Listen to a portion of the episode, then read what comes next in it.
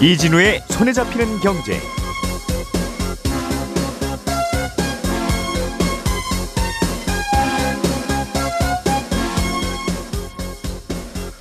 안녕하십니까 이진우입니다. 사랑의 국경이 없듯이 물건을 사고 파는 것도 이제 국경이 없는 시대라서 해외 직구로 물건 사는 분들이 점점 더 많아지고 있습니다. 그런데 이렇게 전자제품을 해외에서 직접 직구로 사오는 건 괜찮은데 그걸 사서 쓰다가 중고로 파는 건 그동안 불법이었습니다. 그런데 정부가 앞으로 1년 이상 사용한 전자제품의 경우에 한해서는 직구 제품의 중고 판매도 허용을 하기로 했는데요. 이 해외 직구 전자제품을 중고로 못 팔게 했던 이유는 뭐고 앞으로는 또 되는 이유는 뭔지 알아보겠습니다. 올해 올라도 너무 오른다 싶은 것 중에 하나가 석유, 석탄, 천연가스 같은 에너지 가격이죠. 내년 상반기까지는 이 에너지 가격이 계속 오를 것 같다는 보고서를 최근에 한국은행이 발표했습니다. 에너지 가격이 오르면 물가에도 영향을 크게 줄 수밖에 없는데 한국은행이 그럼에도 불구하고 에너지 가격이 계속 오를 거라고 보는 근거는 뭔지 이 내용도 좀 들어보죠. 카카오 택시가 택시 호출 시장을 거의 독점하고 있어서 새로운 후발 업체를 키워서 경쟁을 좀 시켜야 되겠다는 움직임이 계속 되고는 있는데 실제로는 이게 잘 안 되는 상황입니다. 뭐가 문제라서 그런 건지 이 얘기도 좀 해보겠습니다. 11월 22일 월요일 손에 잡히는 경제 광고 잠깐 듣고 시작하겠습니다. 오늘의 뉴스를 프로파일링 합니다. 평일 저녁 6시 5분 표창원의 뉴스 하이킥.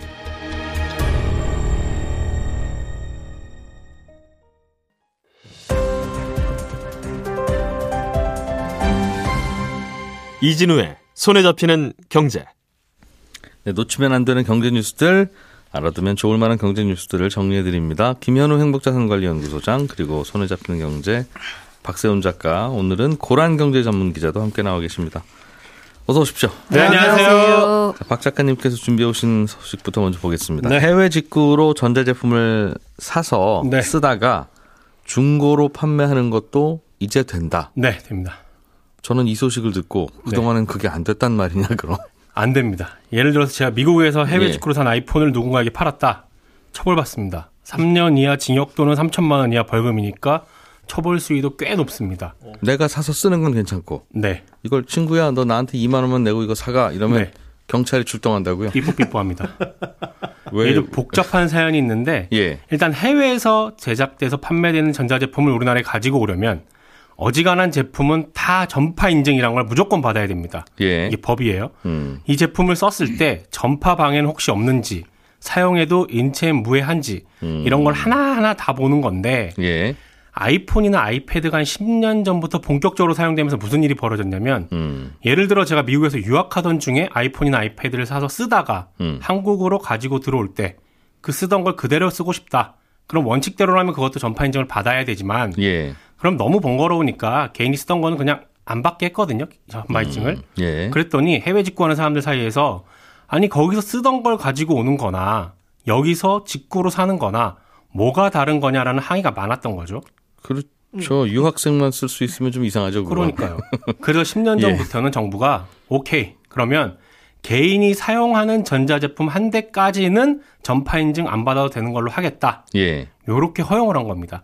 대신에 이걸 파는 건 절대 안 된다라고 못 박았거든요. 그래서 지금까지 판매가 안 됐는데 이제는 제품이 국내에 들어온 날로부터 1년 지난 제품은 중고로 팔아도 허용하겠다라고 바꾼다는 겁니다. 한 사람당 전자제품 한 대라는 게 정확히 어떤 의미입니까? 어, 그러니까 예를 들면 아이폰 한 대를 사왔으면 어떤 믹서기는 못 사온다 뭐 이런 뜻입니까? 그건 아닙니다. 예를 들어 아이폰 한 대, 음. 전자레인지 한 대, 예. 아이패드 한 대, 이건 됩니다. 이렇게 사는 건 아이폰 두 대, 전자레인지 하나, 아이패드 하나 이건 안 된다고요? 아이폰도 네. 아이폰 10 한 대, 아이폰 11 한 대, 아이폰 12한 네. 대. 이건 됩니다. 기종이 다르면 모델 다르니까. 그런데 만약에 제가 아이폰 신형을 해외 직구로 샀는데 네. 잃어버리는 바람에 같은 걸로 한 대를 더 해외 직구로 산다. 네. 그러면 그때부터는 새로 사는 건 전파 인증 무조건 받아야만 쓸 수 있습니다. 두 대째니까. 네.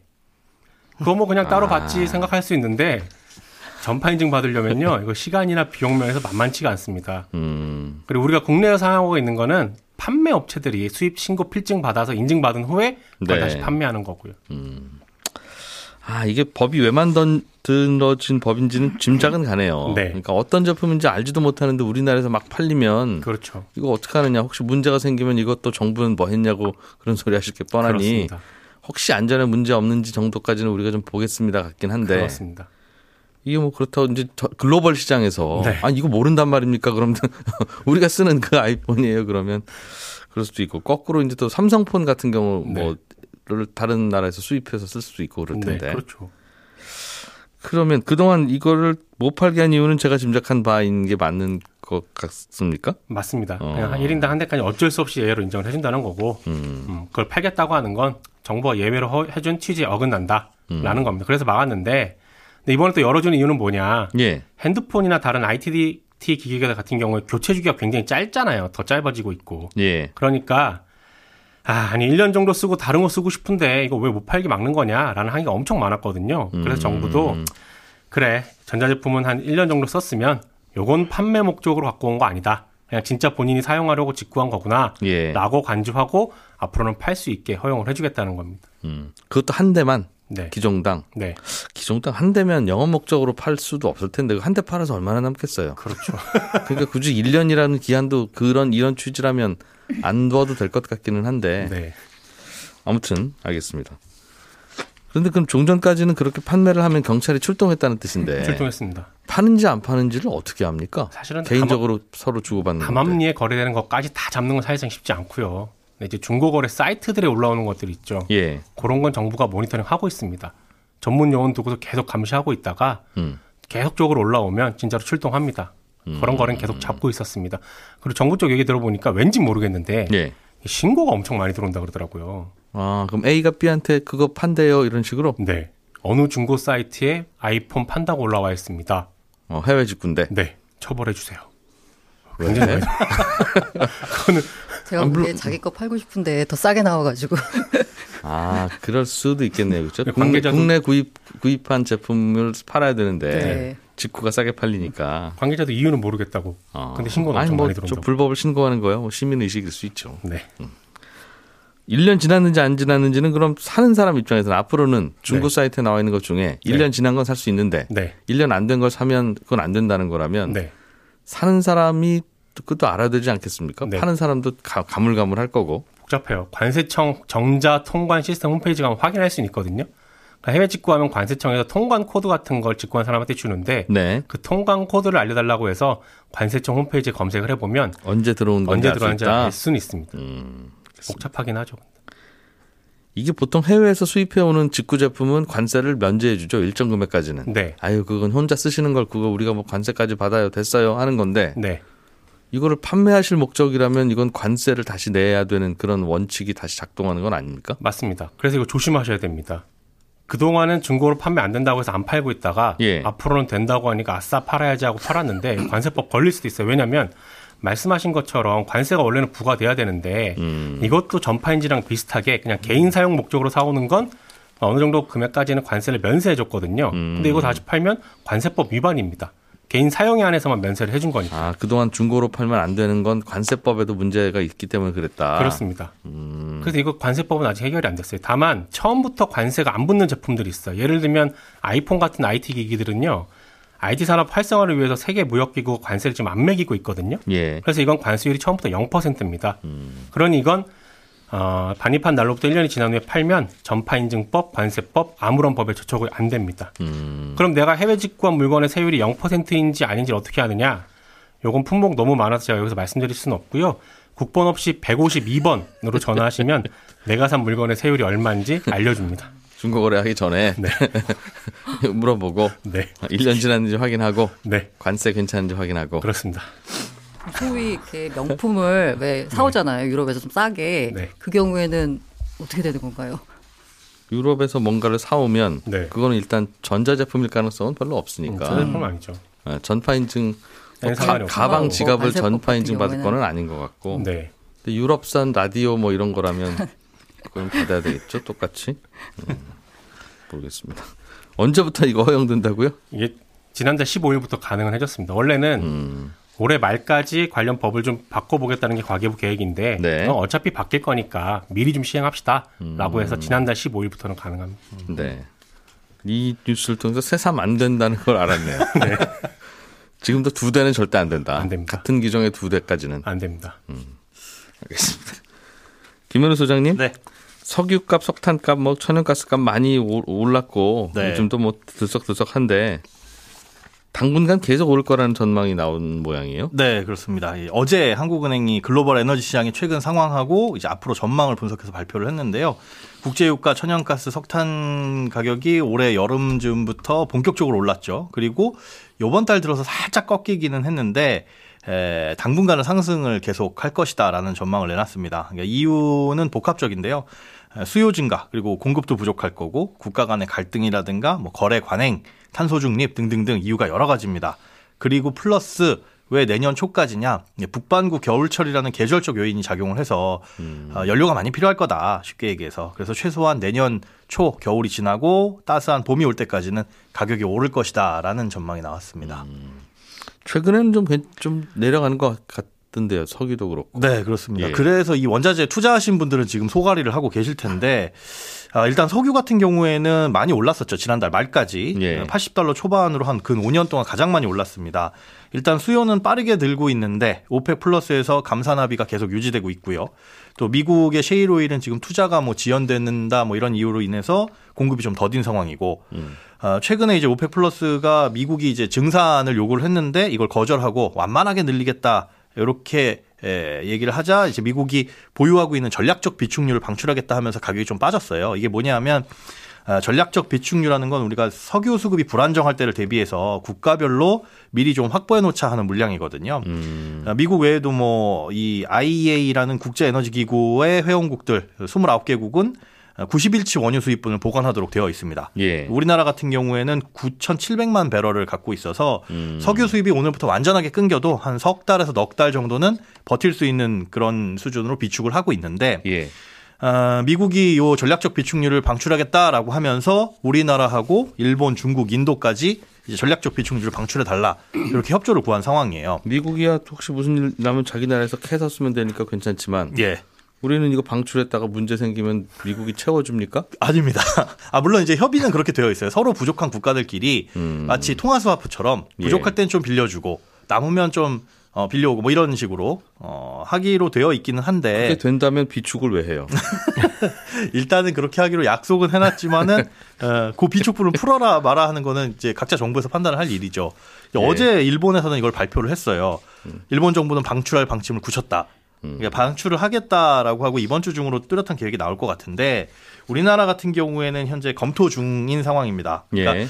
이 비축류가 지금 말씀하신 것처럼 뭐 현지 사고라든가 수급 불안정에 대비한 것이지 이게 가격이 불안정해서 쌓아놓는 건 아니다. 네. 신중히 판단해야 될 것이다라는 가격 조절용으로 쓰는 용도는 게 아닌데 아니 그렇죠. 똑같은 걸 다 알고 있는데도 네. 근데 일본은 참 빨리 대답하네요. 그러니까 이게 이게 이제 외교라는 건데 이게 네.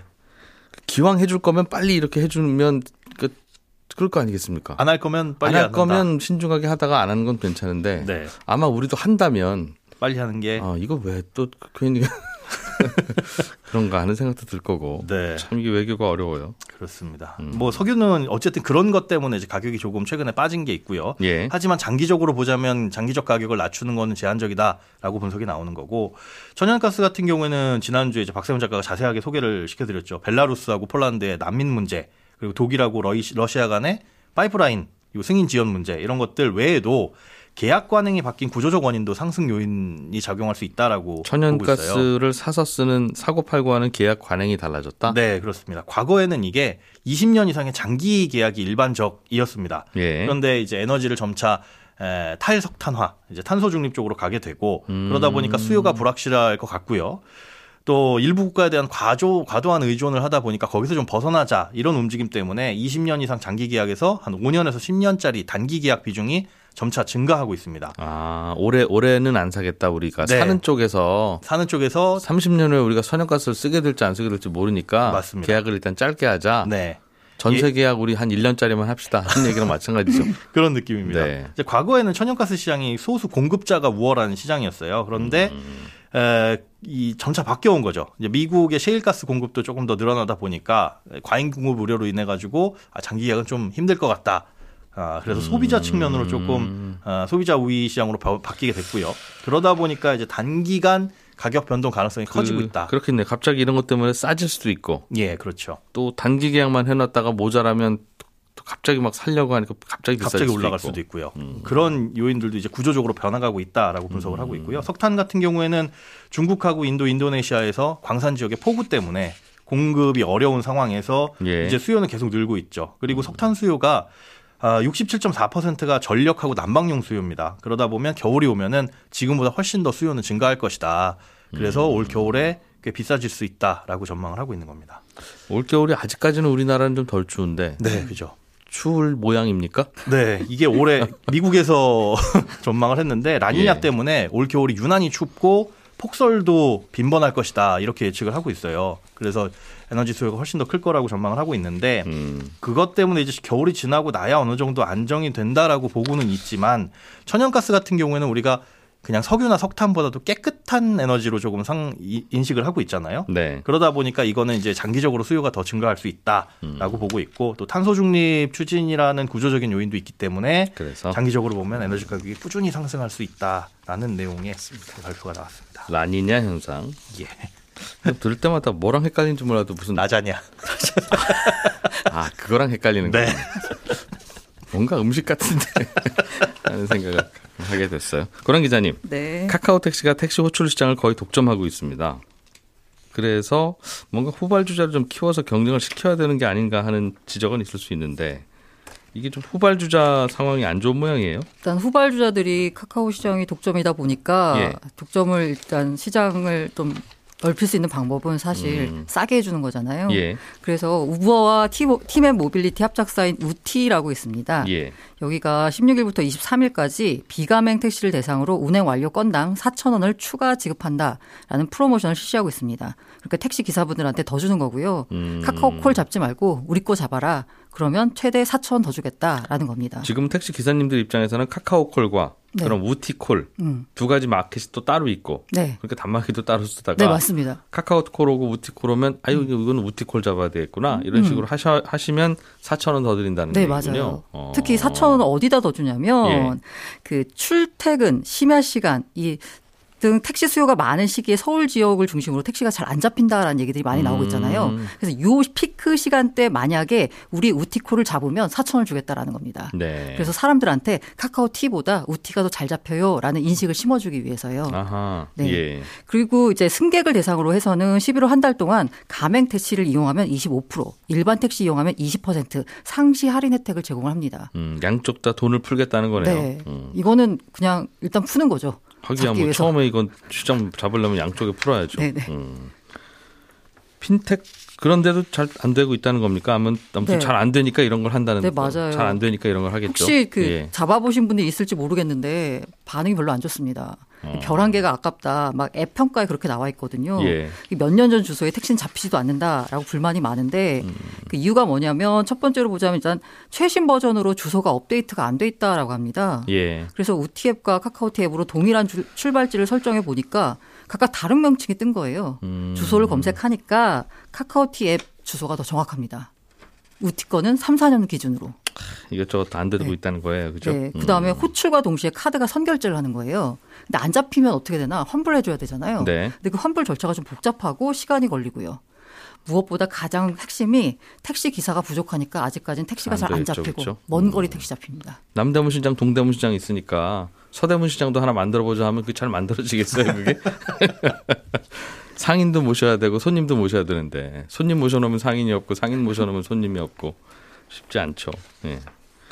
토스가 타다를 인수했는데 이건 어떻게 좀 바뀌고 있습니까? 여기 타다 서비스 이용하는 분들 있을 텐데요. 예. 일단은 그 25일부터 대형 택시입니다. 여기는 그냥 일반 택시 아니고요. 대형 택시 쪽에 타다 넥스트 베타 서비스를 시작하고요. 정식 예. 서비스는 내년 초에 시작하는데 여기도 역시나 카카오티와 경쟁하고 있습니다. 카카오 같은 경우에 이제 벤티라고 있잖아요. 네. 이게 이제 대형 택시인데 이게 택시 기사 구하기가 정말 하늘의 별 따기다라는 얘기가 나오고 있습니다. 이게 뭐냐면 대형 택시를 몰려면 5년 이상 일반 택시를 무사고로 운전한 다음에 대형 택시 면허를 딸 수 있습니다. 예. 근데 그 타다 금지법 때문에 대형 택시 기사 면허가 있는 사람들 것만 운행이 가능하다 보니까 예. 이게 서로 지금 풀은 한정돼 있는데 서로 사람을 뺏어와야 되거든요. 아하. 그래서 여기도 역시나 돈으로 지금 일기 기사 같은 경우에는 이것저것 다 해서 4,100만 원을 지급했습니다. 예.